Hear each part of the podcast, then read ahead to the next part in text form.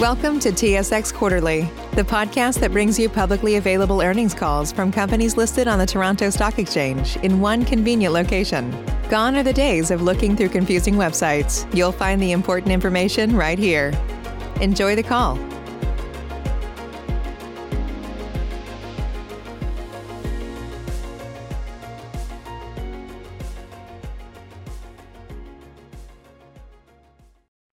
Ladies and gentlemen, thank you for standing by, and welcome to the Enerflex second quarter 2020 results conference call. At this time, all participants are in a listen-only mode. After the speaker presentation, there will be a question and answer session. To ask a question during the session, you will need to press star one on your telephone. If you require any further assistance, please press star zero. I would now like to hand the conference to your speaker today, Stefan Ali, Director of Strategy, Risk, and Investor Relations. Please go ahead, sir. Good morning, everyone, and thanks for joining us. Here with me virtually are Marc Rossiter, Enerflex's President and Chief Executive Officer, Sanjay Bishnoi, Enerflex's Senior Vice President and Chief Financial Officer, and Ben Park, Enerflex's Vice President, Corporate Controller. During this call, we'll be providing our financial results for the three months ended June 30th, 2020, a brief commentary on the performance of our three business segments, and a summary of our financial position. Today's discussion will include forward-looking statements regarding Enerflex's expectations for future performance and business prospects. Forward-looking information involves risks and uncertainties, and the stated expectations could differ materially from actual results or performance. For more information, please see the advisory comments within our news release, MD&A, and other regulatory filings. Approximately one hour following the completion of this call, a recording will be available on our website under the investor section. During this call, unless otherwise stated, we'll be referring to the three months ended June 30th, 2020, compared to the same period of 2019. We'll proceed on the basis that you've all taken the opportunity to read yesterday's press release. I will now turn the call over to Marc. Thanks, Stefan, and good morning, everyone.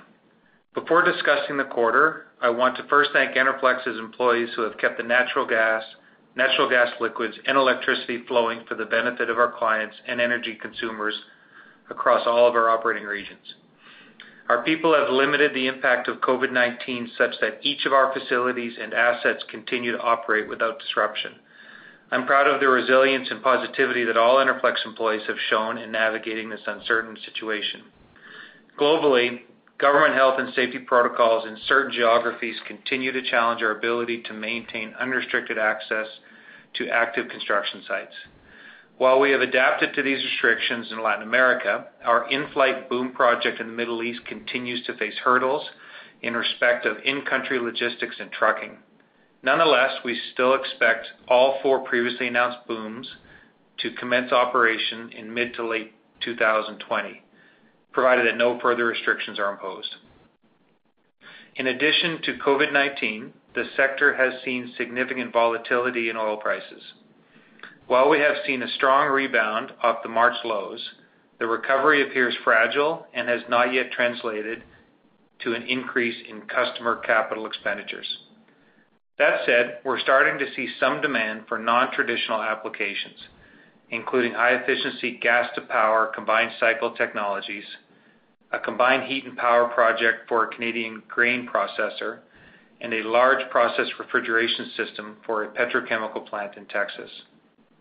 While these are positives, we still anticipate that the broader weakness in Engineered Systems bookings will persist for at least the remainder of this year and into 2021.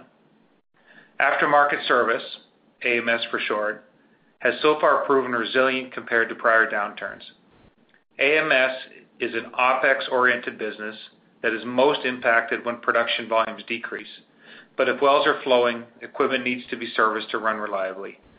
We now have broader service capabilities compared to prior downturns and have service personnel in all operating regions to cushion an AMS downturn in any single region. For our global asset ownership platform, revenues and utilization during the quarter were healthier than anticipated, with the downside having so far been tempered by improving commodity prices. Importantly, we continue to make progress on previously announced projects that will expand our footprint in both Latin America and the Middle East. While in the USA, we maintained an average fleet utilization of 82% during the quarter. Our teams continue to engage with customers to gain visibility on how fleet utilization might change going forward. Should the current commodity price environment weaken, producers in the USA segment may slow production, which will invariably affect demand for Enerflex's products and services. In the Rest of the World segment, our business and that of our customers has a lower correlation to commodity prices and is instead driven by factors such as satisfying local electricity demand. This dynamic has translated to renewed interest in our rental fleet in Mexico, where we will redeploy several units that were expected to come online during the third quarter of 2020. Similarly, we are seeing projects in the Middle East being developed specifically to increase the role of natural gas in regional electricity generation. Our customers in the region continue to indicate that our natural gas projects and assets are critical to their overall development plans, having extended two of our BOOM projects during the quarter. Subsequent to the quarter, we also executed a letter of intent for a 10-year extension to a Middle East BOOM that has already been operating for nearly a decade. The significant investments we've made in our asset ownership platform should continue to add stability and predictability to our financial profile.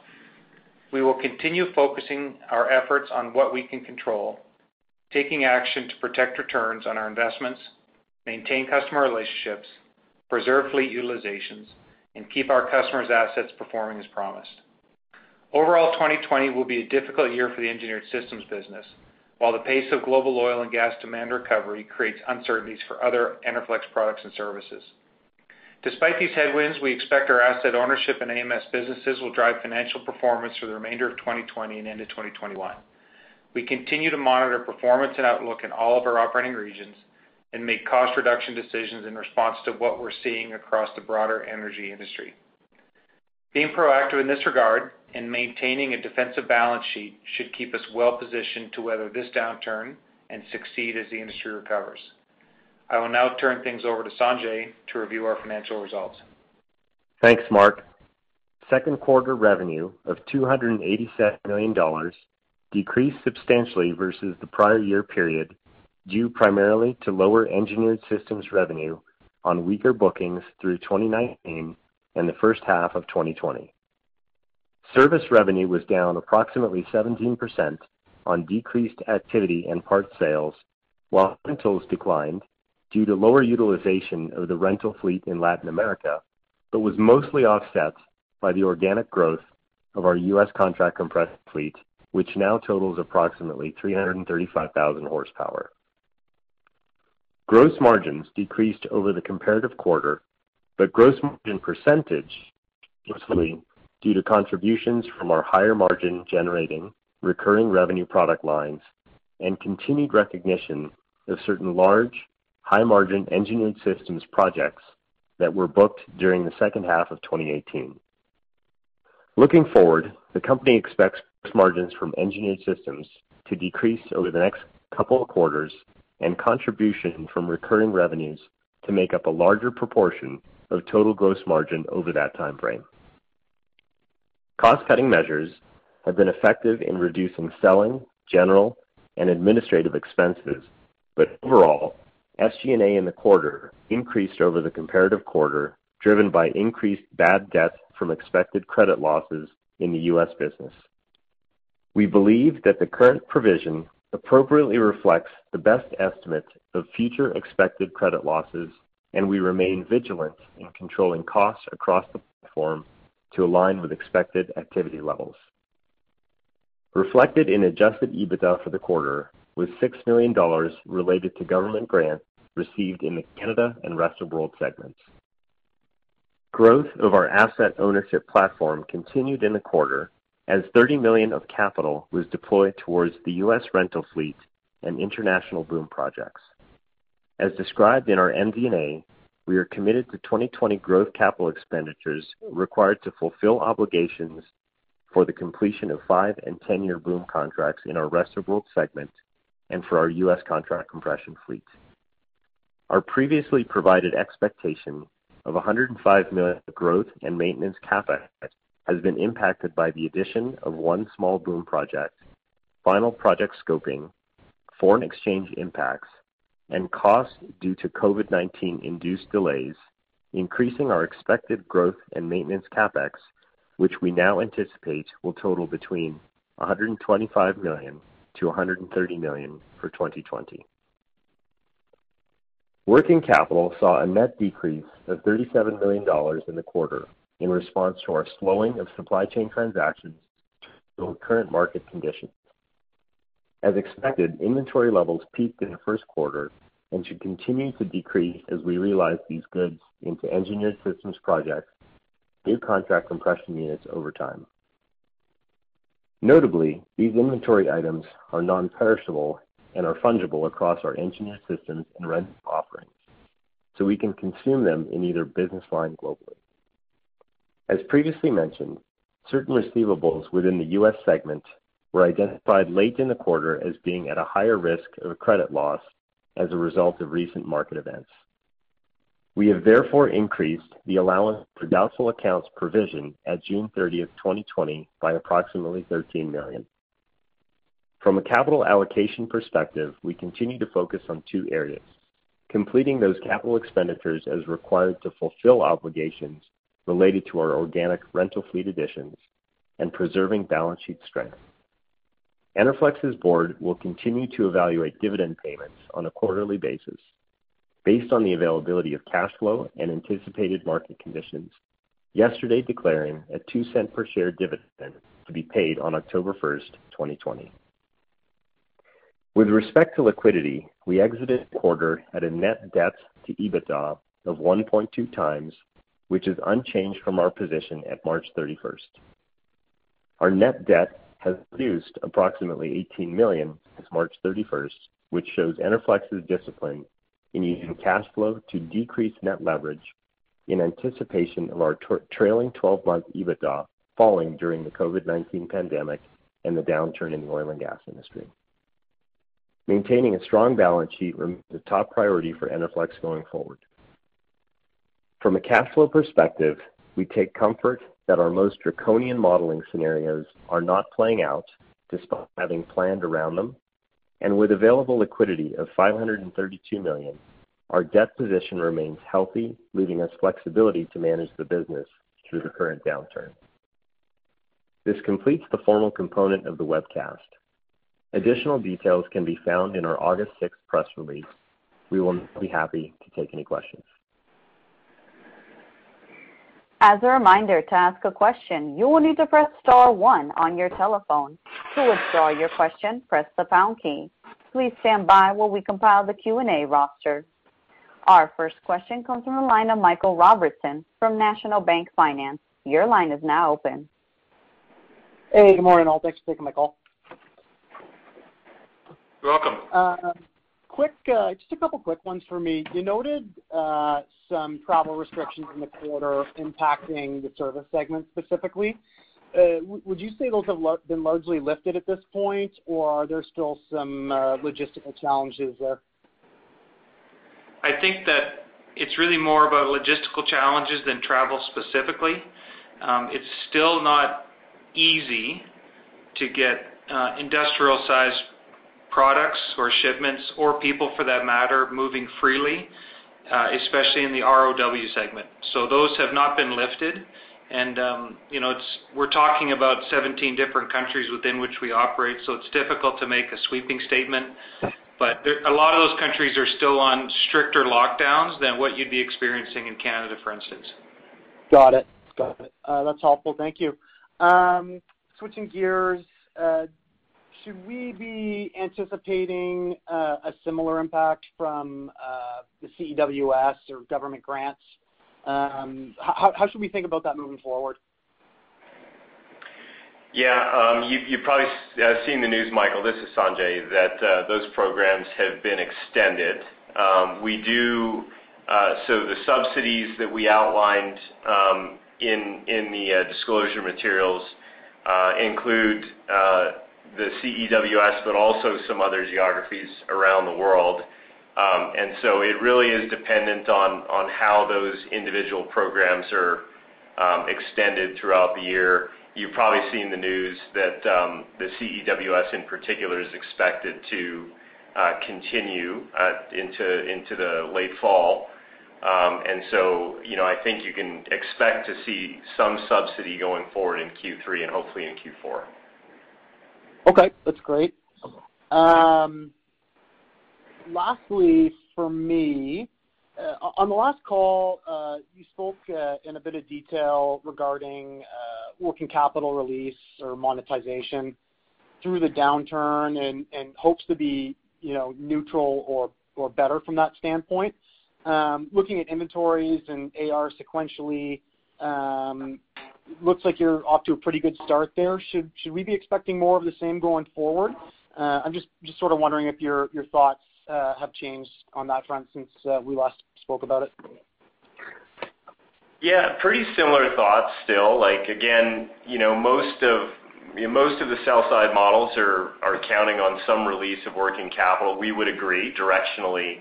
Um, it is tough in this environment to really sort of plan around it, though. But I think our overall expectation is that we'll continue to monetize uh, inventory, we'll continue to monetize um, accounts receivable and contract assets. And uh, as you pointed out, uh, we were successful in doing that in the second quarter. Okay. Um, all right. Well, that's helpful. I will turn it back. Thanks a lot. Thank you. Thank you. As a reminder, to ask a question, you will need to press star one on your telephone.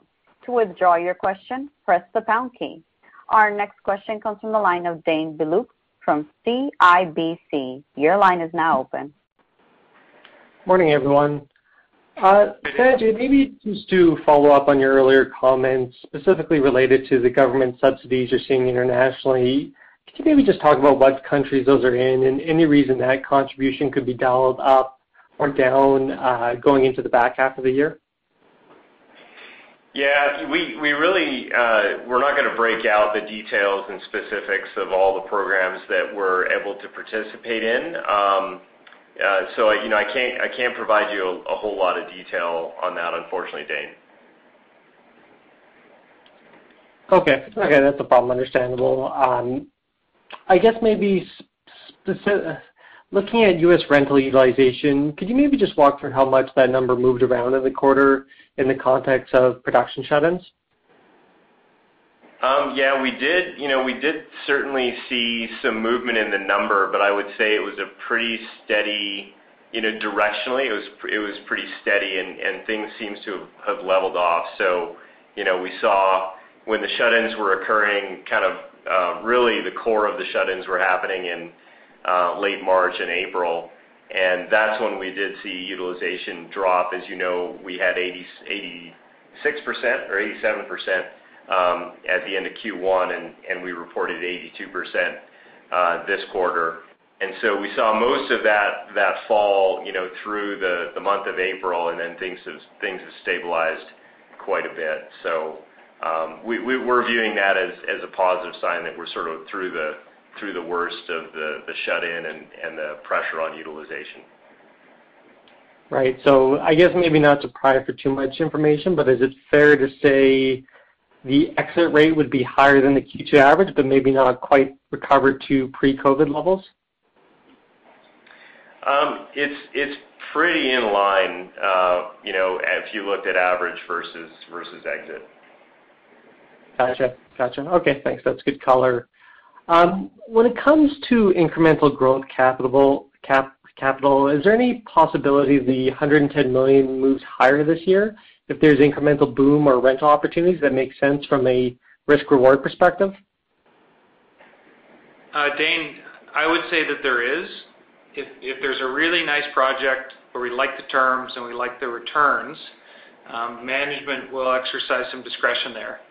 However, I'll emphasize that our number one goal is to make sure that our balance sheet is in order exiting the year. Um, what we said in the press release was, once there's less uncertainty in Engineered Systems, we'll have more confidence to invest. And I would say that's still our marching orders. Uh, that if uh, and you know, the Engineered Systems has such a big impact on our cash flow that it's really nice to have an idea where that is before you start spending on CapEx. Now, what we would look at is smaller projects like the one discussed in the press release, where we're redeploying existing fleet equipment where you need to add, I would say, relatively small amounts of money to get that equipment back in the field under good terms, we'll exercise discretion there.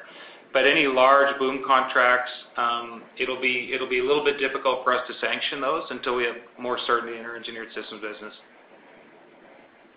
Understood. That's a great color. Thank you, Marc. I guess maybe just following up too on your Engineered Systems comment, how should we be thinking about gross margins in the back half of the year? I mean, is it possible those could get closer to break-even levels just given the magnitude of the slowdown? Or is there enough cost you can pull out of the platform where maybe that wouldn't necessarily be the case? I don't wanna give you too much predictions about gross margins. Uh, in the last few quarters, we said, expect Engineered Systems gross margins to decrease because we've got some great backlog that is sort of pushing the numbers above average. I'm not gonna get into um, predictions beyond that. I have said in the past that we expect all of our four businesses in each region to stand on its own two feet and be profitable.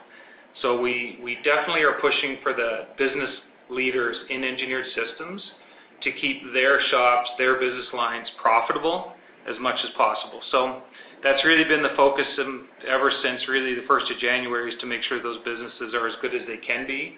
We've aggressively cut costs in those businesses, and if the businesses don't pick up, I would say that we're not done cutting costs. Understood. Understood. That makes uh, that makes total sense. Uh, with that, that's all I had, so appreciate the color, guys. I'll turn the call back. Thank you. Our next question comes from the line of Keith Mackey from RBC Capital Markets. Your line is now open. Hi, good morning. Morning. Hey, Keith. Hey, just a question on the uh, backlog cadence. So you've got 291 million currently. Um, what kind of a run rate do you expect that to go? Like, should we be thinking about, you know, Q3, Q4 looking similar or I would imagine lower than Q2? Just, you know, just a question about how long we should expect your current backlog to last given, you know, the pace at which you're executing. I'd hate to give you any predictions, Keith, on that front. I think we've said um, for quite a while now that Engineered Systems bookings is uncertain.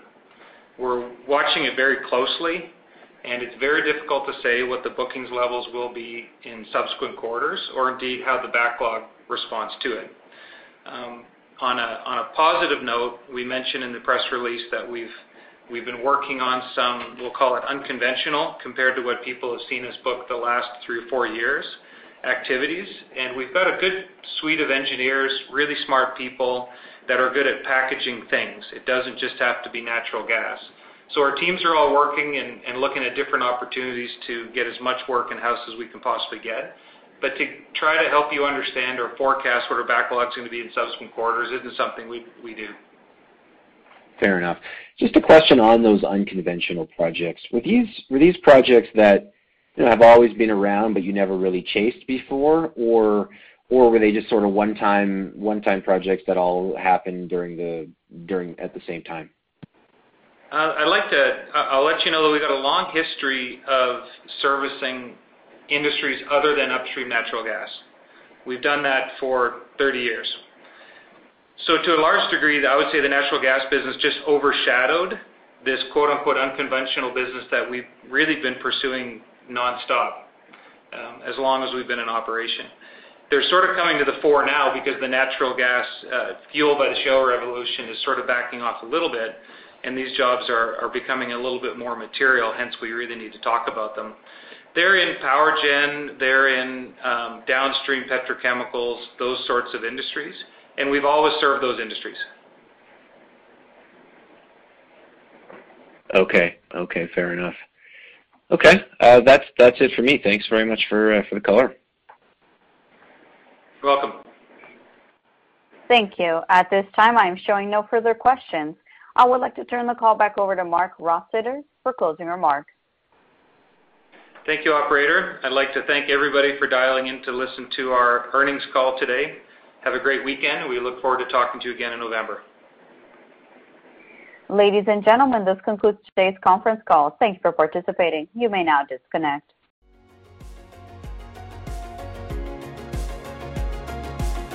Thank you for listening to TSX Quarterly. If you enjoyed the cast, remember to leave a good rating. And remember, for any additional inquiries, please consult the company's investor relations section on their website.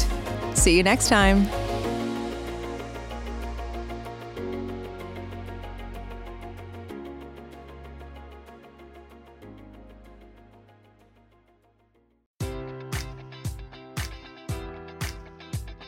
Enjoy all your favorite sports like never before at BetMGM. Sign up using code Buckeye and receive up to $1,500 back in bonus bets if you don't win your first bet. When you register with BetMGM, you'll get instant access to a variety of parlay selection features, live betting options, and the best daily promotions in the business. And with BetMGM at your fingertips, every play and every game matters more than ever. Place your money line prop, or parlay bets with the king of sportsbooks today. Sign up using code Buckeye and receive up to $1,500 back in bonus bets if you don't win your first bet. BetMGM and GameSense remind you to play responsibly. 21 plus and present in Ohio, subject to eligibility requirements. Rewards are non-withdrawable bonus bets that expire in seven days. Gambling problem? Call 1-800-GAMBLER. In partnership with MGM Northfield Park.